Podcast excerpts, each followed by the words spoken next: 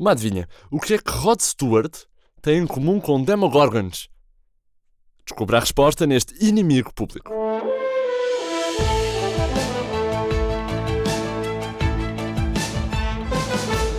Olá. E o que é que tivemos esta semana? Por exemplo, tivemos mais um episódio nos Azares de Azeredo. Por este andar já se podia chamar mesmo Azaredo Lopes. Então não é que o ex-ministro da Defesa, para além de lhe ter desaparecido o material de tanques enquanto era ministro, de ter de se demitir dessa função de ministro porque sabia do teatrinho do método que foi o aparecimento das armas, agora ainda é constituído arguído no caso? Será que o homem não tem sossego? Sinceramente, parece que o caso está a ser exatamente igual às armas. Desapareceu, já ninguém se lembrava dele, e agora, quando deixámos de procurar, apareceu as folhas do caso espalhadas por um descampado na chamusca ou assim. No limite, até pode nem haver processo. Não sabemos.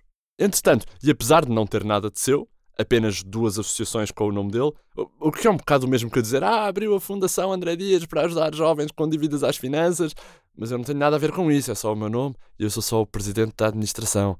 Bom, apesar disto, de Berardo não ter nada de seu, o Estado começou a penhorar os títulos da Associação Coleção Berardo. Deve ter sido, possivelmente, uma das consequências do novo Simplex, o sistema que simplifica tudo, até o nome. Renova-se automaticamente o cartão de cidadão, a carta de condução e ainda se penhoram umas coisinhas lá pelo meio. É mais fácil. Aliás, é em honra deste simplex que vamos de forma automática, descomplicada e sem filas à porta de lojas para as notícias do único jornal que diz sempre verdade, o inimigo público. Voz do Noticiário. A revista Forbes noticia que os 10 mais ricos de Portugal detêm mais de 12% da riqueza nacional e mais de 50% da riqueza interior. Mas mesmo com as famílias Amorim e Soares dos Santos no topo dos mais ricos, o Presidente da República defende, palavras dele, Bom, a Cristina Ferreira, essa sim, é uma riqueza. Uma riqueza. Por razões de equidade, Jorge Gabriel e Sónia Araújo também têm alguma fortuna interior. Gosta? Um pouco menos, porque está lá o Dr. Quintino. Palavras do Presidente Marcelo ao IP. Também Marcelo esteve esta semana à conversa com Rod Stewart e revelou-lhe que é ele que costuma tirar as calças, dar uns mergulhos e ser o famoso monstro de Loch Ness. Sim, o nosso professor Miminhos é também um monstro de Loch Ness. Rod Stewart foi depois jogar com a equipa do Belenenses no estádio do Jamor, onde realizou um encontro contra a equipa Marcelo e os amigos do bairro da Jamaica. 3-1 para a equipa de Rod Stewart. Esta semana, Trump também pisou solo da Coreia do Norte e foi atrás de um bunker para marcar o território. O gosto por Golden Showers terá falado mais alto. Donald Trump visitou a zona desmilitarizada entre as duas Coreias, pisou a Coreia do Norte e foi atrás de um bunker marcar o território, assim com um T na parede, feito a urina. Kim Jong-un, BFF do Homem Laranja, fartou-se de rir e disse ao enviado especial do IP que isto agora é tudo dele também, não é? Já na cultura, estreou na quinta-feira a nova temporada da série Stranger Things, um mundo onde acontecem coisas, diria, uh, de forma simples, coisas escanifobéticas. Como, por exemplo, a adjudicação do Cirespa a um consórcio com a Sociedade de Lusa de Negócios e o Grupo Espírito Santo, feita por um governo de gestão que três dias antes tinha perdido as eleições. Yeah, isto é spoiler do segundo episódio. Pior que Demogorgons, imaginem. Mas há mais. Nesta nova temporada, o mundo ao contrário revela-se em todo o seu esplendor com a eleição do número 3 da lista do PS às europeias, ex-ministro de Sócrates e familiar de beneficiários da filantropia de Carlos Santos Silva, claro, Pedro Silva Pereira, para vice-presidente do Parlamento Europeu.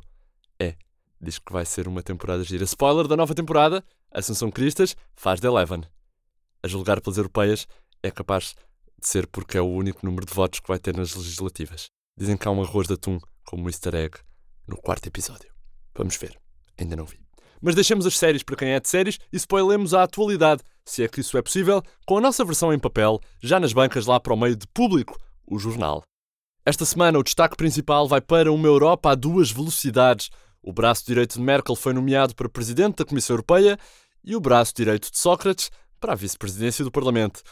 Merkel, Sócrates, parece uma balança pouco composta, um lado para Berlim, outro para o estabelecimento prisional de Évora. Não sei. Pedro Silva Pereira vai ser o treinador adjunto de David Sassoli no Parlamento Europeu. A eleição de Silva Pereira como vice-presidente do Parlamento marca indelevelmente a firme opção por uma Europa a duas velocidades, com a indicação do braço direito Angela Merkel, Ursula von der Leyen para presidente da Comissão e do braço direito cotovelo esquerdo e rótula de centro-esquerda de José Sócrates para fazer lá o que ele faz. Silva Pereira teve o apoio de importantes setores políticos da Ericeira e do estabelecimento prisional de Évora, claro. No discurso de vitória, em cima da coluna e com a gravata atada à testa, qual rambo desenfreado, o ex-ministro de Sócrates e novo vice garantiu: sou conhecido como o Dick Cheney do Largo do Rato. Ainda uma ótima notícia: as lojas do Cidadão abrirão praias urbanas à porta para as pessoas apanharem sol enquanto esperam, sem recursos humanos nem financeiros para resolver o problema a fundo, como é necessário. O governo optou por fazer da loja do Cidadão, para resolver problemas derivados da cidadania, uma experiência inesquecível. Explicou António Costa ao IP.